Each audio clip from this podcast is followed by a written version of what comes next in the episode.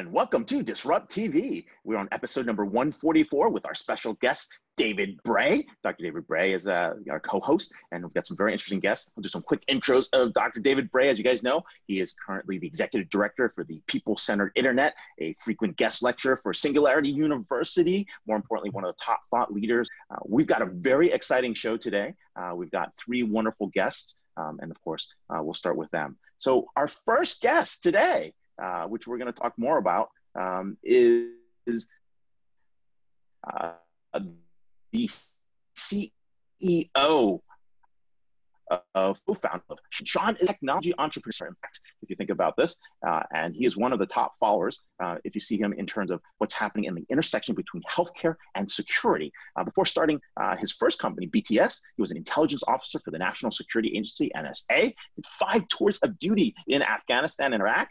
Uh, thank you for your service. Uh, and he's also started shifting his focus to uh, very, very important topics around healthcare, uh, technology, IT, and AI, using those to actually transform the healthcare industry. Today, we're going to spend some time talking about those areas, uh, but you also should know he is also a uh, founder of the Betamore and the Digital Harbor Foundation, but also a um, Bronze Star medal receiver and Ian Wise Entrepreneur of the Year listed individual. So, welcome to the show, Sean, and thanks for being on the show here. Thanks, Ray. It's great to be here. Thanks for having me. All right. So, all right, David, let's start with the first question to Sean. Sure, and uh, great to be here with uh, both uh, you, Sean, and Ray. And Sean, so with your background, you're looking across the trends that are happening in healthcare and AI and, and digital disruption. So, could you share with us what are sort of the key issues that any C suite executive needs to be thinking about when it comes to AI, healthcare, and digital disruption?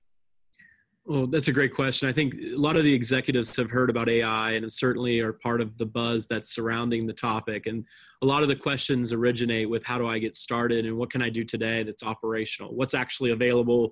What's hype? What's what's not?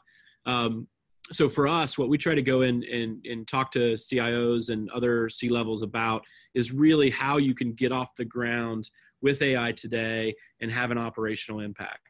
Um, a lot of the questions you know around AI um, talk a lot about machine learning and other technologies, but there are some really low hanging fruit technologies that can be applied today. And a lot of the the cost that goes into healthcare is really a misuse of the human resources that they have. And you have humans today doing things that humans shouldn't be doing that are really better suited for um, software robots powered by AI.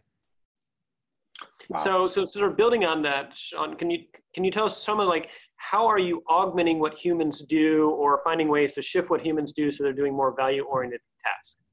So we have this concept that we call shift work, and the idea is that we can shift the work that humans are currently doing today. If you look at healthcare, I mean, there's a hundred things that people want to accomplish. They only ever get to 50. So from our perspective, there's a big capacity problem you know when you're investing in ai specifically a digital workforce is and, and that's really what we're focused in on you're really investing in the humans more than you are in technology because you want to invest in getting more out of the humans that are working there.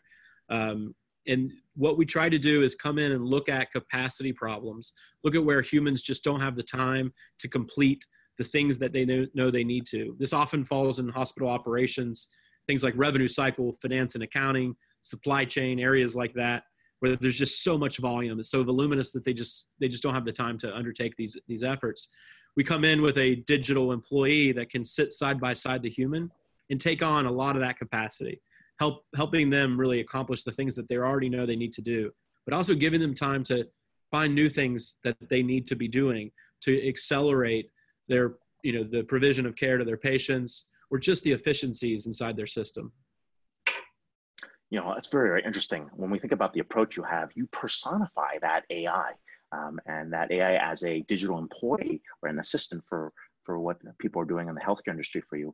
Where are we in AI and ML today, and how far are we? Like, what's hype and what's reality in terms of what um, yeah. what you can do in terms of AI as a service for what you guys are mm-hmm. talking about? Yeah, that's right. So we've created a digital employee named Olive, and Olive is to be thought about just like any other employee, except she you know is digital she's a soft she's software um, but what she can do is really log into any system just like a human would and take on tasks that a human would typically do and there have been some major advances in um, artificial intelligence over the past five years that really have enabled this technology the heritage of what she does is what you would think about as like screen scraping or um, some of the old macros that you may have seen in your in your in your past. Um, but what happened was computer vision became extremely accessible.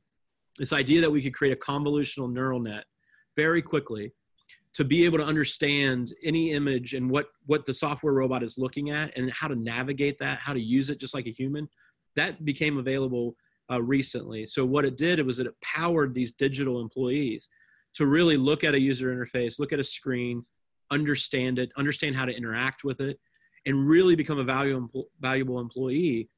And it's not as fragile as some of the other technologies used to be. It used to be when you would program a, a software robot, you would do it based on coordinates, you would do it based on these very strict rules around, you know, if then then that. But now with both computer vision to be able to, you know, not to be able to respond quickly if a button moves or UI changes, but also the implementation of real machine learning and deep learning. Now the, the software robot can react in a whole new universe of possibilities. Um, and I want to talk a little bit about like how ML is used today with some of our digital employees. And you know, we look at the universe of, of machine intelligence to include both machine learning and deep learning. On the machine learning side, there, there are just so many models that are available, you know, based on, you know, pretty much uh, basic linear regressions but that's actually an incredible capability if put to the right use you know we can look at some historical data we can anticipate things that are that need to be done differently we can give all of the capability to make decisions based on historical data. That's kind of the ml approach. From a deep learning side it gets even more exciting. And again just like computer vision deep learning has become incredibly accessible. I mean if you're sitting in your garage or your basement you can spin up a neural net. That's just amazing to me you know versus what it used to be.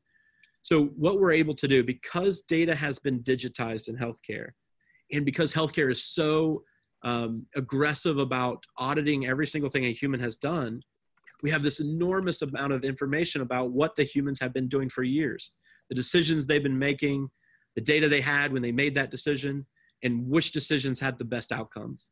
We can bottle all that up and put it, feed it into a neural network. We're using mostly deep feed forward, forward neural networks we put that data in the neural network and now olive can make decisions just like a human would presented with the same amount of data that the humans had. And that just op- unlocks so many different things. So there are applications for machine intelligence now. It started with this really accessibility of computer vision machine learning and now deep learning. Excellent. And and recognizing your background when, when ray was sharing it was included national security being in afghanistan and as thank you for your service. And as one who's worked with national security in Afghanistan as well, it sounds like you're carrying some lessons in terms of making decisions as best you can with the data you have available. So I was wondering if you can maybe tell us a little bit about how you're translating that experience to the healthcare space. And then, yeah. two, the explainability side. Uh, so many doctors, when you ask why they make a decision, they'll say that's just because what they've seen in their 15 years of experience, it's X. Do you have greater hope that the machine could maybe explain more than a human could? So I'll start with the first part of that question. I mean, there are so many parallels to what we were doing at NSA. Um, when I started there, I was just taken aback by the volume of data. I mean, we were collecting hundreds of thousands of rows of data a second. This data was coming in from all these heterogeneous sources. This wasn't the same exact data. There was no data model. There was no standardization. It was coming in from all different directions.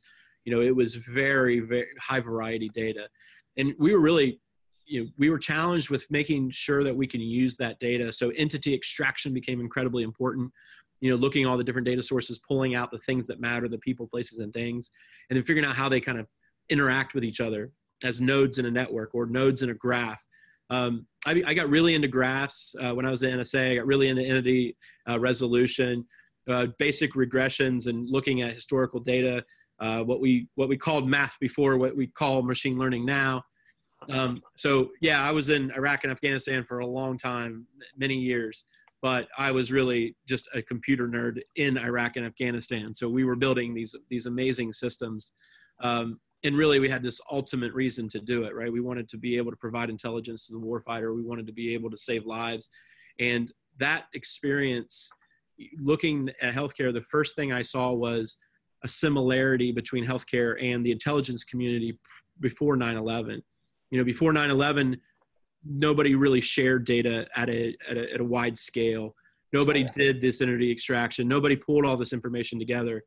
And i looked at healthcare in 2012 and said this looks like the intelligence community before 9/11, and I don't know, or I don't even want you know healthcare to have its 9/11 moment to where everybody understands that it's important to share, but we have to build the systems that can do it now. And really, the things that I looked at around you know the problems that I was solving in in national security really just looked a lot like healthcare. People would say to me, "What about HIPAA? What about this, the rules?" And for me, HIPAA is an incredibly beautiful roadmap of how you can share information. It's how and how and the data and security that you need to do it correctly. We didn't have the luxury of that in, in the national with the data we were dealing with at NSA. At the same time, people look at healthcare data and say, "Well, it's you know it's super heterogeneous." And to me, it's like it's not very heterogeneous compared to the stuff we were looking at at NSA, right? Somewhat homogeneous. At least it's around the same topic. Uh, so a lot of this can be can be overcome. But I still had a problem getting the data. You know, it was really about just accessing the systems, the enterprise fortresses that were created inside healthcare to hold the data. How do you get past that that impenetrable um, you know shield around that fortress? We figured out that if we trained a software robot using a username and password and just going into the interface and, and treating that user interface like an API, then we could essentially have access to all the data we need inside the enterprise. And with that, we can do some really amazing, you know, have some really amazing uses of machine learning and deep learning. So is this like RPA for healthcare or is it more like ML and AI for healthcare? It's a little bit of, of all those things, right? It's really a blend. And, you know, we, RPA, robotic process automation, for those who don't, don't know, three years ago, nobody heard of it. It's been there forever, right? It's, oh, yeah. it, it's, it's any kind of automation of the user interface. It's been there forever. But again, it was that computer vision change that has made it explode. So there are companies that are being well funded, you know, billions of dollars of investment, organizations across the globe from, you know, uh, natural um, oil and gas to manufacturing to financial services are, are implementing digital uh, robots and, and software uh, employees to take on a lot of these tasks. Uh, so we use RPA. We built our own platform to do it just because we wanted to build it with the peculiarities of healthcare in mind, all on a HIPAA and you know in, in improved environment and we wanted to be able to interact with some of the protocols of healthcare like HL7 and FHIR and um, yeah. and some of those kind of dictionaries that exist. But it doesn't stop at RPA. RPA is is is commodity at this point, and it's becoming even more commoditized. So RPA is not the focus. The focus is how do you build a digital employee that can show up for work every day in our world, do her job better than better than anybody else, and get smarter and better over time. And that's really a blend of lots of technologies document classification computer vision machine learning regressions neural nets access through rpa it, there's so many different things um, that really comprise that digital employee. So, that's, that's very so question about looking towards the future um, both a source of hope because as you well know and, and for other people in the audience there's been decades of work trying to do what you mentioned health level 7 hl7 loinc SNOMED that these are all trying to create taxonomies for the world, and they're usually out of date by the time they get published. And so maybe you found a better way to use machine learning and robotic process automation to not require all these standards development organizations to move forward. And then two, there was an article just in the last week about how uh, it was, I think it was some Israelis demonstrated they were able to create fake cancerous images on radiology. And so maybe your, your approach could actually begin to identify if someone has digitally altered your medical record to make it appear like you're having something you don't. So can you talk a little bit about your sources of hope for that we don't need to standardize everything, and we yeah. also maybe identify anomalies in the data too. Yeah, you, you know, in NSA we did the same thing where we thought that the answer was to create a universal data model and homogenize all the feeds.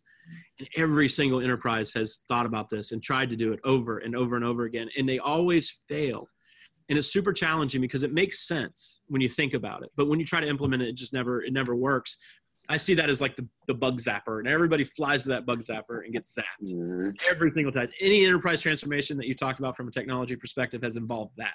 Come on, it starts with the enterprise data warehouse. it's got to work. It's the EDW, it's the unified, it's the UDM, the EDW, it's all that stuff, right?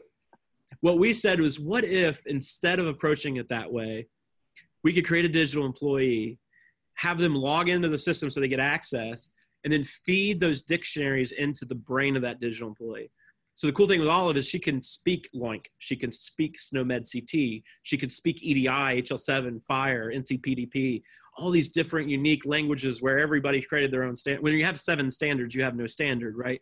So like the the un, the, the great thing about um, what we can do with a digital employee is just feed all those capabilities in. Imagine you had a human sitting there logged into their their many systems that could instantly access the dictionaries of healthcare, that could instantly access the libraries, uh, the data feeds, the protocols. That's kind of what we're talking about here, which is really really exciting. As as we look at you know you talked to so my hope there is that we can actually achieve interoperability. We, with the digital workforce, we can do it. Stop talking about it. Stop lamenting about it, but actually put it to work. So that's that's very helpful from my perspective. On the on the kind of you know um, malicious side of things, um, there are going to be it's going to be a wild west. It really is. I mean, if you think about the things that can be created from a malicious perspective using the power of AI, it should only be combated combated with AI. There is no way we can expect a human to anecdotally find somebody implanting a, a cancerous tumor or removing one from an image based on their use of computer vision or convolutional neural nets. It has to be you know applying that same tit for tat with another type of, of, of ai so i think it's an incredible opportunity for companies that want to start thinking about that to do threat detection to do malicious bot detection you know we have thousands of bots working in enterprise somebody's got to be out there making sure all the bots are cooperative or the ones that you actually put into place and not a malicious bot or not one that has kind of gone off um, because it was hacked and doing things that it shouldn't be doing we're doing everything we can to protect all of them. We continue to do that, but I still think there's an opportunity that exists for companies that want to just just to focus on that, kind of the RoboCop, if you will. I do like RoboCop. RoboCop. Robobot. Robobot, right. Well, right. it sounds safer. But hey, let's talk about the startup environment. Part of this is getting startup CEOs uh, to to the show, kind of talking about what it is. Um, Columbus, Ohio, retail capital of the world home of Jeni's ice cream, home yeah. of like Honda on the other side, manufacturing base, hub, not yeah. known for software tech hub. Cincy at least has a startup scene. Uh, tell me what's going on in Columbus, and we see a lot of tech companies there. There's Vertiv Co. There's other things up north, uh, yeah. but tell me what's hot there and what's it like starting up a startup not in New York, San Francisco, or Austin, Texas. Yeah. Well, there's so much I could say on this topic. I mean, we, you know, I was in Baltimore. That's where I started my first company. I didn't start my first company to be a startup guy. I didn't start my first company to be an entrepreneur. I wanted to build a business to solve a problem, and that's what we did. So my first company was bootstrapped. There was, I mean, there was no venture capital. Um, we pulled it together with some partners and co-founders of, of, of, mine, and we were able to create something you know, pretty valuable. Um, and I was super interested in building, help building the the tech ecosystem, if you will, in Baltimore. The idea was we could help other entrepreneurs create these companies that that maybe got acquired for 20 30 40 million dollars that wealth creation would would be amazing for the city and i was totally bought into that and i, and I still think that's an extremely powerful thing but then i met this guy um, i was i was so i had sold my company i was looking at healthcare i saw that there was no internet of healthcare and i decided that one it was something i wanted to try to do was build interoperability um, and I met this guy from Sequoia Capital, which is one of the you know number one VCs in the country that invested in many of the great companies that you hear about, from Apple to Cisco to yep. Facebook and beyond. And when I met when I met this guy, his name is Mark Kvamme. You know, he was the first investor in LinkedIn. That was kind of his one of his claims to fame. He's had many successes he told, you know, we met. he said, "What are you up to?" And I was like, "Well, I got all this stuff going on in Baltimore, and I'm trying to build an ecosystem. And I built Betamore as the kind of tech hub, and you know, we're we we created a nonprofit to teach kids how to code, and I, I really just want to create some companies and sell them and and, and keep doing that." And he said, "But I said, I think I have this idea to build the internet of healthcare. To stop everything you're doing, stop doing that other stuff, build something massive." So nothing changes a city more than a billion dollar company. Nothing changes a city more than an industry more than building a multi-billion dollar type type organization that can really impact that. And when you look at all the other industries like what disrupted retail amazon transportation uber hotels airbnb when you ask the question of healthcare there's no answer.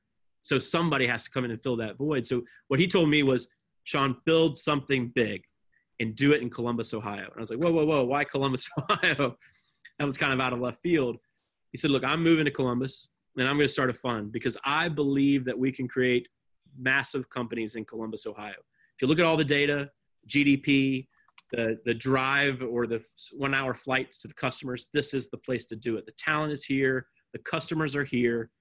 Silicon Valley is an idea. It's not a location anymore. It used to be. And we can implant that same thing in Columbus. And I said, you know what? I'm in. Let's do this. So he moved to Columbus, built his funds with his partner, Chris Olsen, who's still on my board today, very close mentor and friend. Oh, yeah. And we, I moved to Columbus and we were the first investment. And it's been fantastic. I, the challenge is capital. The challenge is capital. We were very fortunate. Our Series A was kind of pre-wired with our, with our. Um, he's he's Drive Capital, right? That's right, Drive Capital. Drive Capital. Yeah, yeah. Mark Mark went over to Foam Drive Capital in Columbus, and that's kind of where we are. And you're the first investment fund for that. We're here with Sean Lane, CEO and co-founder at Olive AI. You can follow him at Unleash CBUS uh, for Columbus, uh, one of the pioneers in Columbus, and also Balmer, uh, filling out the tech startups there. I went to Hopkins, that's why I put that yeah, in there. I love Anyways, Balmer. Great place. Hey, congratulations, and thanks for being on the show. Happy Friday. Thanks. Thanks. Thanks for joining us, Sean. Absolutely. Very, very cool. Wow. All right. Who would have thought of this? Come on, David. You and I talk about healthcare, AI, security, you know, people people centered internet all the time, right? This is an intersection of something live that's happening here. So pretty wild. It's, it's, it's a natural thing and it makes sense that what's happening here with the human side is both needed. And as he said, there's no major market leaders at the moment. So hopefully he'll take the, spin, the, the flag and move it forward. Yeah, this is going to be pretty cool. Our next guest is the awesome Suki Fuller. We're going to talk about her. She's an analytical storyteller, investor, competitive intelligence, strategic intelligence individual. I never really know exactly what she's doing, but she is recognized by Forbes as a strategic advisor for her work, doing a whole bunch of things, not just fundraising startups, uh, being a speaker, a mentor. She is the co founder and CEO of Salam Ventures, founder of Miribure. Uh, Miri Brewery, I believe, a strategic and strategic and competitive intelligence company focused on the integration of intelligence with lean and agile principles of tech startups. And she's currently co leading the 50 50 Pledge, uh, initiative to increase the number of women in venture capital. Woo-hoo.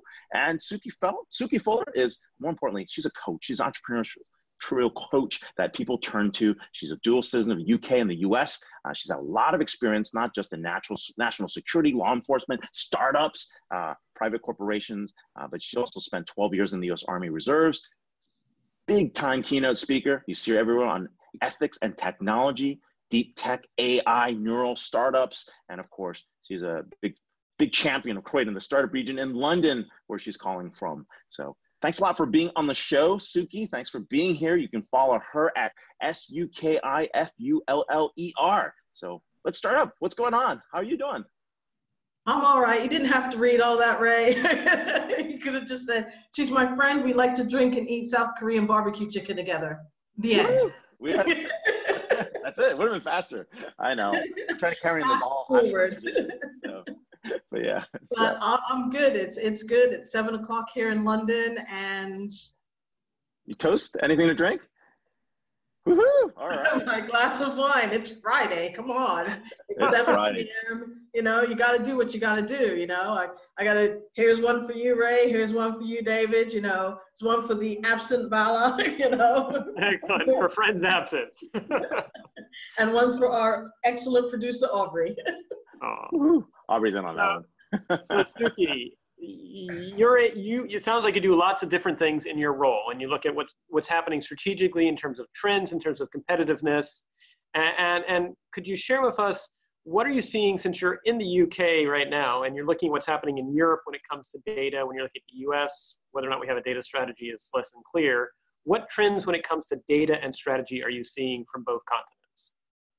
You know what's really interesting is that um, what Sean was just speaking about when it comes to health and data and AI. Because here in the UK, we have the NHS, and the NHS is going through that period now of digitization.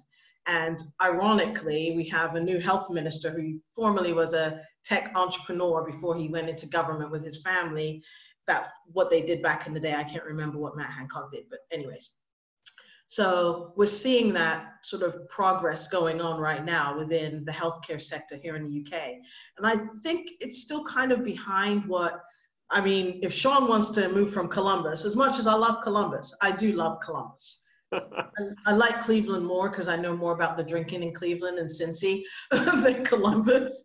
but if he wants to come to London and maybe talk to some people here, that would be great because I'd say there's a lot going on, but definitely a lot could be learned from what Sean was speaking about.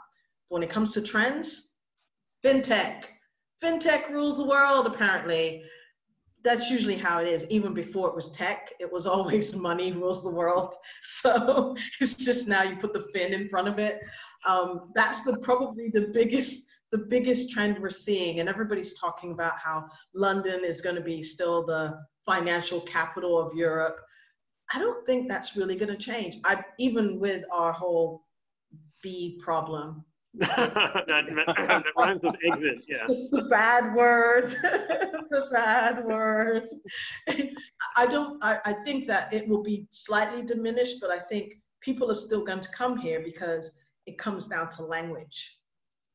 Yeah, and no, if no. We, have we, a country where the primary language is English, people are going to come here first. They may not stay here, but they're going to come here first because that's like the footpath to like pick up as much as you can and then go to Europe. I don't think it'll be Europe first and then us.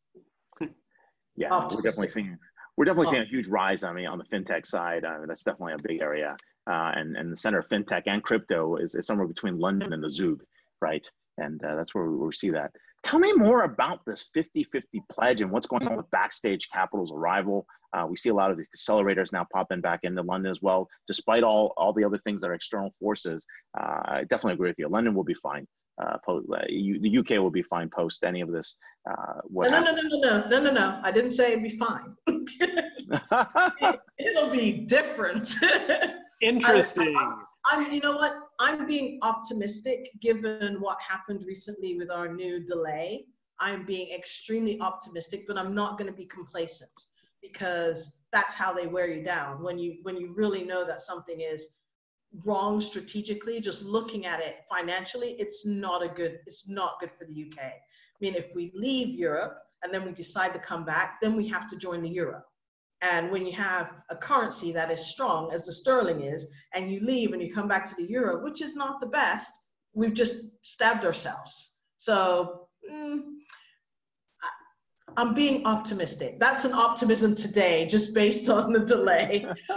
Catch me like three days ago, and I'd been like, "It's gonna be bad." but um, I'm just, I'm really just being quite optimistic today.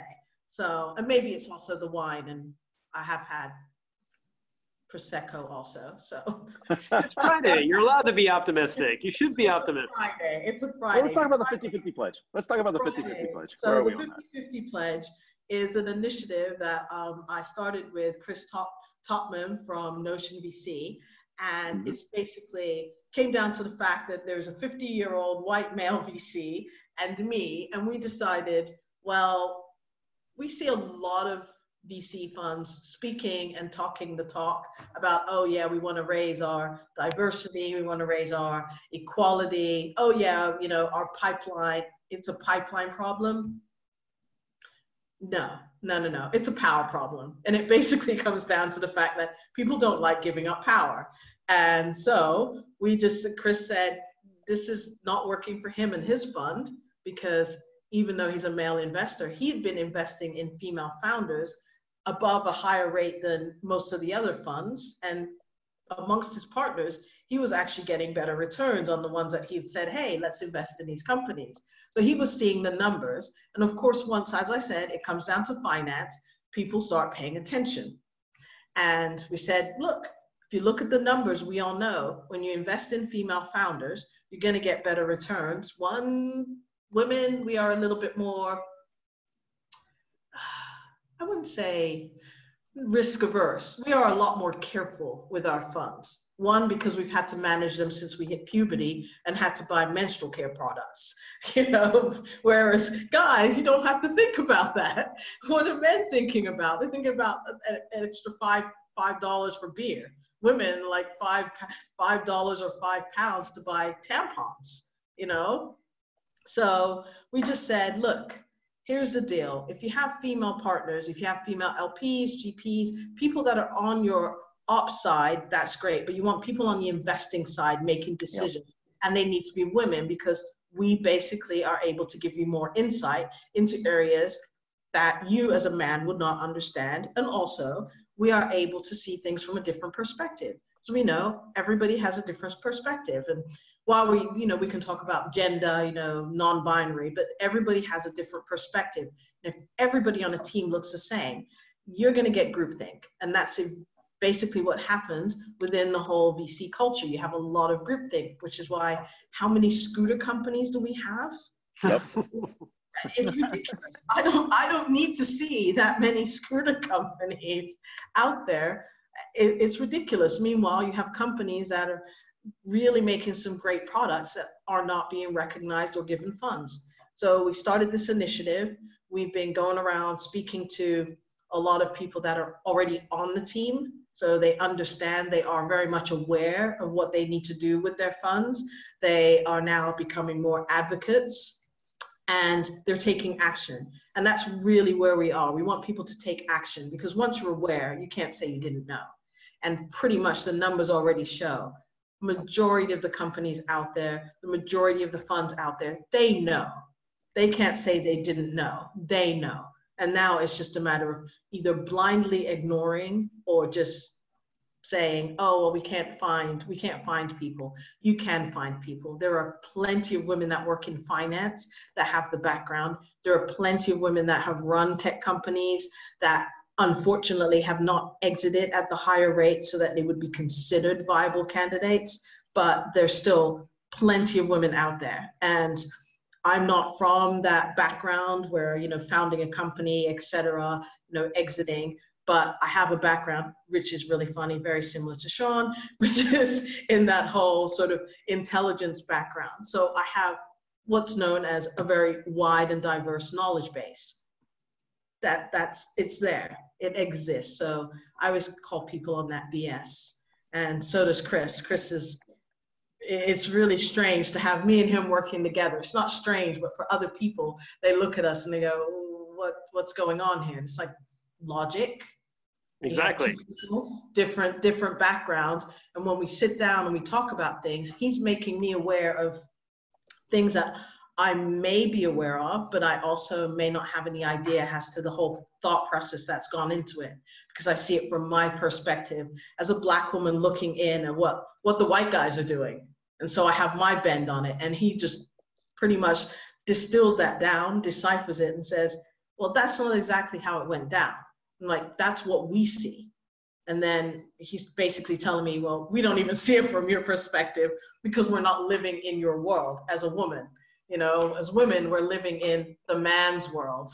And women are having to see things from two perspectives all their lives. Men, it's a generalization, but men, you pretty much only have to see it from a men's perspective your whole life. You don't have to fit into a woman's world. But, you know. Well, even, well said. I, I, wish I could. Oh, in fact, I will foot stomp everything you said, uh, Suki, because there's research that Anita Woolley at Yale has done. Tom Malone has also worked with her that shows you get better group outcomes when there are three factors present. The first one being when there's equal turn taking. The second is active listening, which gets to your point about the shared perspective and beginning perspectives other than your own.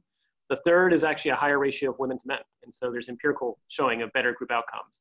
Now, you mentioned that your background, similarly uh, to, to Sean's, is, includes national security. You pulled a little bit on that thread that you're used to sort of applying logic to problems, but could you tell a little bit more, how did your national security background prime you for the fintech and the competitive analysis space? Mm, I would say, well, there's a deeper story.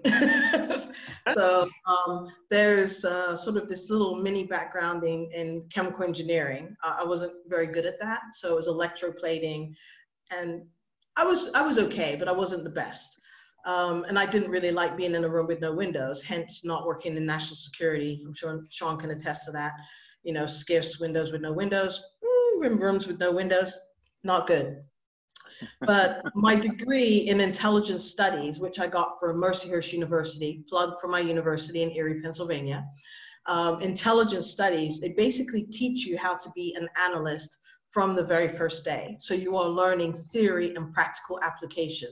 So as an undergraduate student, you're also working on programs, you're working on projects, you're a contractor working for national security, you're working for law enforcement, you're working for any sort of government agency as well as private corporations. So you are very much attuned to how you go about collecting, organizing, analyzing that information and being able to report it. So when you walk out the door, you can get a job pretty much anywhere without having to be trained for you know three to nine months. You're working, walking out the door and you are a grade A analyst. So moving into sort of the tech sector, it already means that I have a basic knowledge of how to do research. So that's due diligence, that I understand how to organize information. And I'm really very able quite quickly to understand a scenario or an issue or a problem and rip apart people's decks pretty effectively in a very short period of time and also at the same time explain that to somebody in an executive position or explain that to a gp or an lp or whomever. So it's it's really helped me be able to sort of craft a story for a lot of companies and a lot of startups is help them understand how to tell that tell the story of data.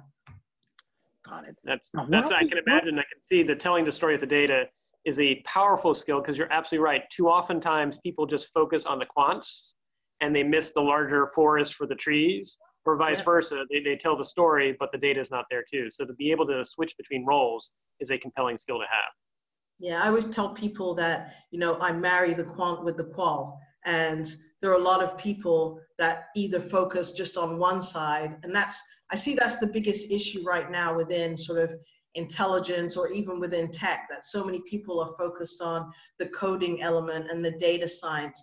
And like you're missing the ethnographic and sociological aspects because it's very relevant. And as we move into using more ai and developing ai that there's sort of that we need to have the ethics of ai and that's very much missing.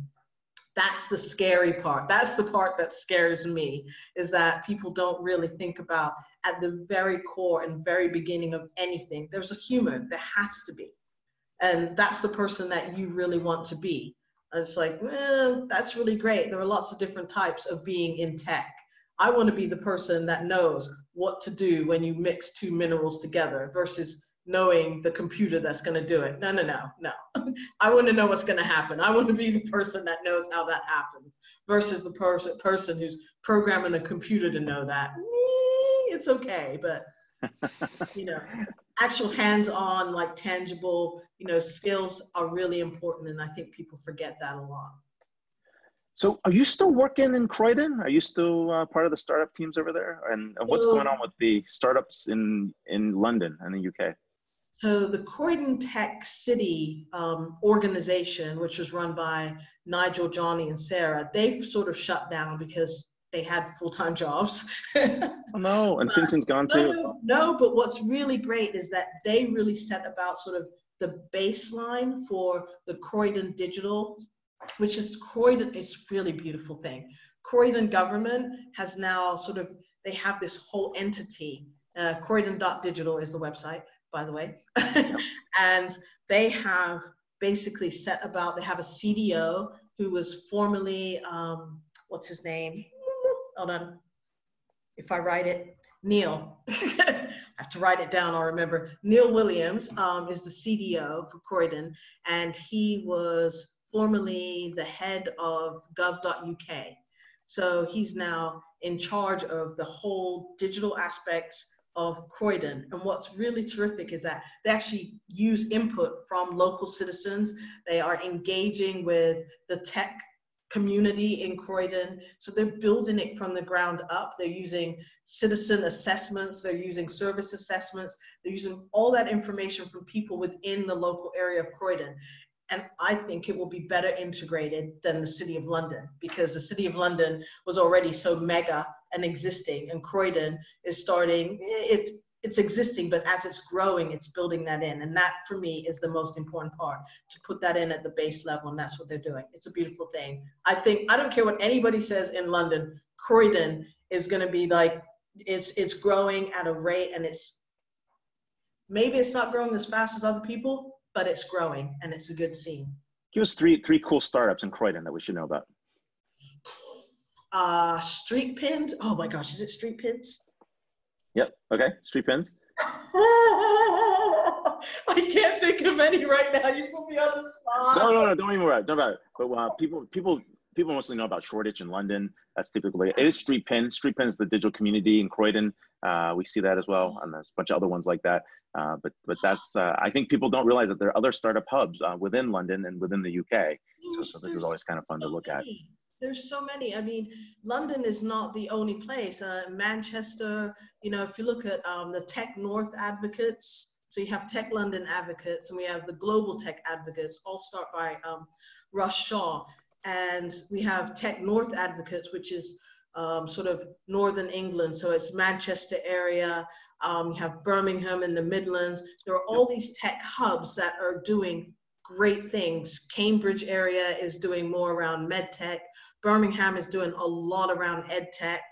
Um, oh my gosh, there's so much going on, and and everybody focuses, hyper focuses on London, and yeah, I live in London, so yeah, I know a lot about it. But I also see the great work that people are doing, you know, in the Nordics. Uh, people are doing in um, in France. You know, to have like the whole Viva Tech. You have um, the F Station. You know, you have all these great co-working spaces that are popping up. Then you have all these accelerators starting. Uh, Backstage recently opened and came to London. And what's really wonderful about that is you don't have you don't have anybody focused on sort of the whole diversity. That's that's one of those buzzwords that people kind of zoom out of. But it's you didn't have anybody that was running an accelerator or a fund that was focused solely on you know people of color or women of color or those that are LGBTQ. And it's oh. it's nice to have that whole sort of. Well, I just well, I just got some tweets back. Uh, you forgot Oakum, Spice Mint, uh, Global Resourcing, and HOSA. I have no idea who those are, but I will check them out. No, I'm so sorry, people. No, no, no. These are, these folks tweeting in. It's good. Um, but anyways, here we're here with Suki Fuller, analytical storyteller, investor, competitive and strategic intelligence. Uh, one of my good friends that I do grab uh, Korean at Jinsu in London. Uh, catch her at on Twitter at Suki Fuller, S U K I F U L L E R. Thanks for spending your evening with us. Uh, I know it's pub time, so appreciate it. All right. Thanks a lot for having me. Bye, everybody. Thanks very much. Great to meet you, Suki. So Ray, this is did you did you did you know this is being the 134th episode? It's really 12 to the second power, and we've not asked anyone like 12 year projections for the future. So maybe if our next guest, we can ask for his 12 year projection of what the world looks like. Is it better or worse? Particularly when it comes around data and privacy and some other questions. Too. We should. It's 12 to the second power. Exactly. Yeah. we are here with Steve Wilson, our own vice president principal analyst at Constellation Research. He's our digital identity and privacy person. Uh, he's the one looking at all the cool research around uh, digital safety, uh, what it means from data decisions, what it means for privacy, what it means for identity, uh, things like uh, privacy engineering, privacy impact assessment. You can talk to Steve about. Uh, he's been leading this research for over 25 years. He's got double degrees in physics and electrical engineering.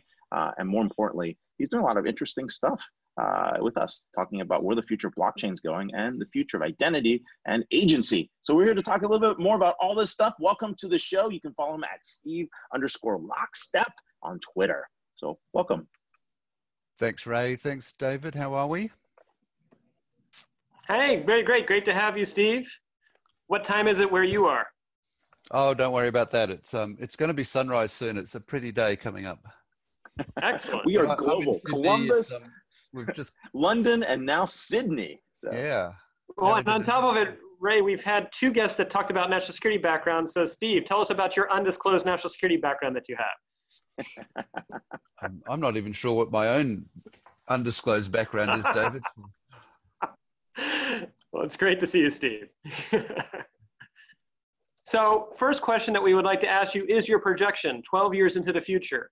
Have we gotten better with privacy? Have we gotten worse with privacy? Is privacy something we're even talking about, or are we just given up on it? What's your thoughts about what does the future look like in terms of trends with privacy? Oh, look, for sure. I am an optimist. I'm, I'm progressive on privacy. I think uh, it, it will get better because it has to get better. And, and we've got precedents for this sort of thing before. You know, the, um, the, the model that we're in another industrial revolution is really instructive when you look at what um, the problems were and the roadblocks and the snags of the earlier industrial revolutions and and you know within some people's living memory um, the beautiful beaches of California were covered with oil derricks that were powering the last industrial revolution. Um, and when you've got that sort of disruption, when you've got a whole new um, mining industry, for example, that's fueling the economy, the problems that came with that, we had unrestrained capitalism for a while that that that was raping and pillaging the, the, the planet, and we're still seeing a long tail from that. But of course, it, it created a huge amount of regulatory innovation, and that sounds like a bit of an oxymoron, but I think when you're dealing with new assets, um, we were dealing with mineral rights and we were dealing with what do you do with this weird petrochemical stuff, um, creating intangible assets and creating enormous amounts of wealth the, the, the, world's biggest companies, most powerful companies, weren't always behaving brilliantly. And um, now history is repeating itself. So we didn't make oil go away, we tamed it. We put oil into supply chains. And I see the same thing happening with data. So, uh, you know, the, the metaphor that data is the new crude oil, that's a contested metaphor. And like all metaphors, you don't want to stretch it to breaking point. But the point that we do make about data is that it fuels the new economy. It is a, it's a raw resource. It is being innovated, it is being transformed, it is forming itself into supply chains. It's indispensable and it's creating enormous wealth at people's expense. So what do you do about that? You you you actually moderate, you you produce restraint, you have some social push that says, hey, people, we've had enough of this exploitation. Um, you get power at the ballot box, you get regulatory reform, you get the Ralph Naders of the world come along and they and they act as champions on behalf of the public. And I'm really I'm really optimistic that um, GDPR and the California Consumer Privacy Act these things are thought of as fairly narrow, fairly um, restrictive.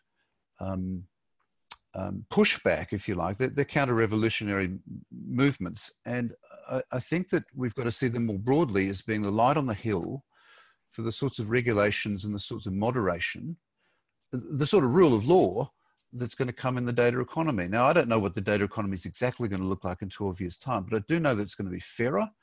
It has to be fairer. Data is too important for us to just keep spewing it out. Um, the, the, the, waste of data right now is ridiculous. Um, the exploitation is crazy.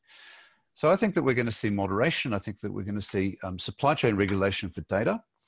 And I think that, yes, we will still keep talking about privacy. Um, we will start to understand privacy in the social milieu, um, transforming to digital a lot more clearly. At the moment, that analog to digital conversion, I think, is really messy, and our intuitions aren't quite right. Um, we've lost our bearings online, and I think maybe uh, the next generation is going to get them back. And then when you've got digital intuition and you've got true digital literacy married to a, a, better societal compact for you know what are we going to do with data? How valuable is it? How do we share the riches? Then i think that you're going to see some you know regulatory innovation. And uh, i'm i'm really optimistic about that you know, you're so optimistic, Steve. Uh, I'm and, not sure how you, I, how you can be this optimistic. I'm just kidding. no, it's awesome. It's awesome that you are, that you see a, see a bigger, brighter data future. And uh, along with that, though, let's think about what type of ethics are we going to need for AI and decision support ah. system ah. to get us there, right? Or, or is, is, ethics even possible? Oh yeah, sure, it's possible. Um, but we do tend to over egg ethics. Um, ethics, to begin with, isn't all that complicated. You know, have some empathy, um, have some social bearings. Um, put yourself in the position you know you're a tech person you're building something incredible put yourself in the position of the person that are using it or the people that are not using it or being affected by it. You know ethics 101 is really pretty simple. Um, i make a couple of observations about ethics. We, we overdo it when in fact um, the thing that's missing i think in tech is restraint. And this is a difficult thing. You know you say why am i progressive and optimistic? Partly it's because i don't live in silicon valley. Um, when you when you get that pure distilled capitalism and that and that white hot burning urge to make money out of stuff, then um, it, it can distort people's feelings. So a lot of ethics is actually about trying to remove those filters or readjust the filters and be be less um, distorted about things. So I make I do make a couple of technical points about ethics. I think it is unethical for technologists to not understand the basics of privacy and law. A, a lot of technologists out there rely on their own intuitions about privacy and data ownership, and that is unethical. the, the world is complicated. There are regulations, there are rules around privacy.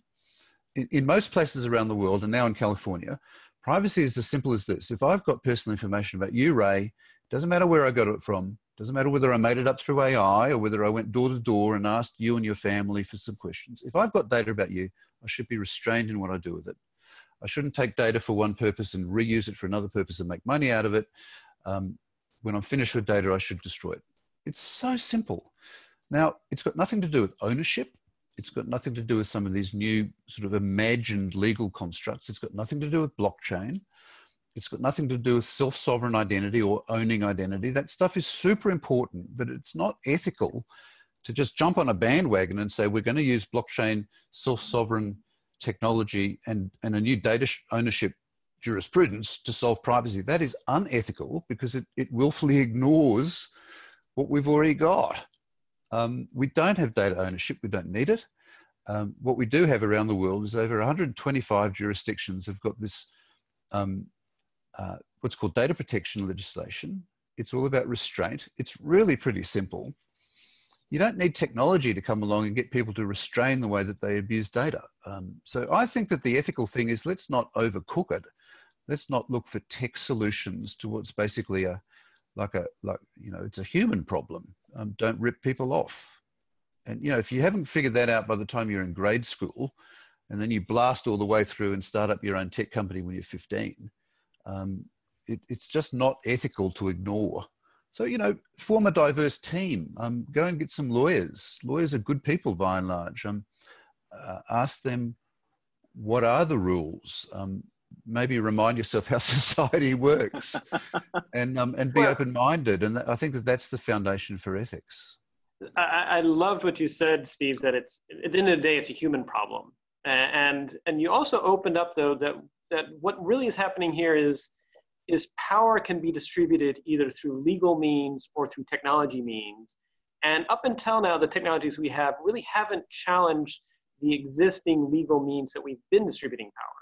Now, you could imagine situations where law and or tech creates a more symmetric distribution of power and helps protect us, but you could also imagine scenarios where either law or tech creates a more asymmetric balance. I mean, some of oh, these yeah. calls for regulation by some companies have you skeptical. Are they just making it difficult for any other startup to do what they did? So I guess, and then and then may even be that you can distribute power through narratives, through ethics, or through other means that that yeah. oblige people. So could you talk a little bit more about your vision for a more symmetrical world, whether it's through legal means or through technology means or other oh, means? Absolutely. future. And, and David, I think that you've done this the whole time that I've known you for five years, and, and we just heard it from Suki five minutes ago. Yep. Um, power is an important thing.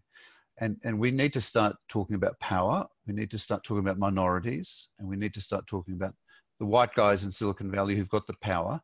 Um, by and large, the white guys in Silicon Valley have got so much unstated soft power that that's why they don't care about privacy. They've never actually had a personal private um, disruption. You know, right. they've never had maybe a, a sexually transmitted disease in college, or if they did, they certainly had the ability through their through their family and their power to, to have that hidden. So you know, it's it tends to be women of color and minorities who've actually got a got a, a gut feeling about privacy because of that power imbalance. So. Um, I, I, I do talk about balance. Um, I'm certainly not ignoring technology. Um, there are some fantastic things happening in self-sovereign identity, um, there's some fantastic things happening about the provenance of data. So where did data come from? Um, where's it going? What are people's expectations about what data is for? And how do you, how do you construct metadata languages that allow people to attach their, their preferences? There's some really wonderful low level work being done in standards. You know, I'd call that the Kantara Alliance that's working on the Kantara initiative that's working on consent receipts and the ability to attach consent instructions and, and ethical instructions to data as it flows, especially through the health system. So, yes. Steve, Steve, you you just came back from from the KNOW Identity conference, and uh, and definitely some hot trends that were happening there. Um, and one of the big questions that you you always ask about, and, and I think is always very important, is how do people get more agency and regain control of their data? Right. That's that's a topic that you've been advocating, David. I know you've been talking about that as well. Uh, I mean, these are these are big topics, right?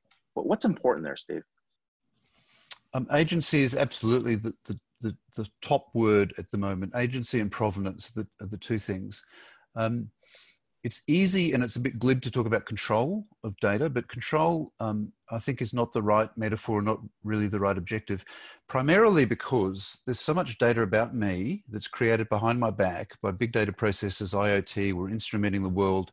Probably 95% of information about me I've never seen, I never will see. It's untouched by human hands. How the hell do I control that? Right. Like, you, can't, you can't put this on the on the humble user to control and we need a, a, level of, of moderation. You know, there's lots of things about my vehicle that I don't control. There's absolutely nothing about an aeroplane that I control, and I don't have to because there's, there's you know, obviously. Um, agency is important because it's a much more human kind of model, much more human kind of metaphor for what is it about about uh, data that I do have a right to to assert an interest in. And now we, it, I think by and large, we're pretty comfortable having agency um, implemented on our behalf. So I, I do have agency um, when I drive a car, but lots of that agency is implemented um, on behalf of me by um, good auto companies, by roads and traffic rules, by enforceable standards, etc. So if we start thinking about agency when it, when it comes to data, then I think we're looking for a, you know, a mesh of technologies and regulations and social mores that are still evolving.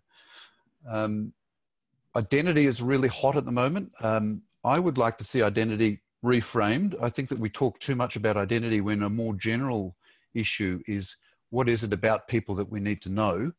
Uh, what is it about people that we don't need to know? And then you get privacy, then you get anonymity. Um, I, I, don't need to know you know much about David right now to to have this transaction, and um, then you get some really interesting engineering frameworks because you know a lot of the rubber hits the road with day-to-day engineering.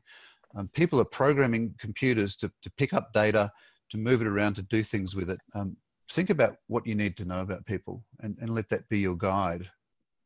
Um, no data. it just reminds me of a funny thing that, that you know we talk about data being a fluid there's lots of metaphors about data data wants to be free data information wants to wants to wants to move information flows and, and it sort of does at a at a metaphorical level but no piece of data anywhere on the internet flows by accident.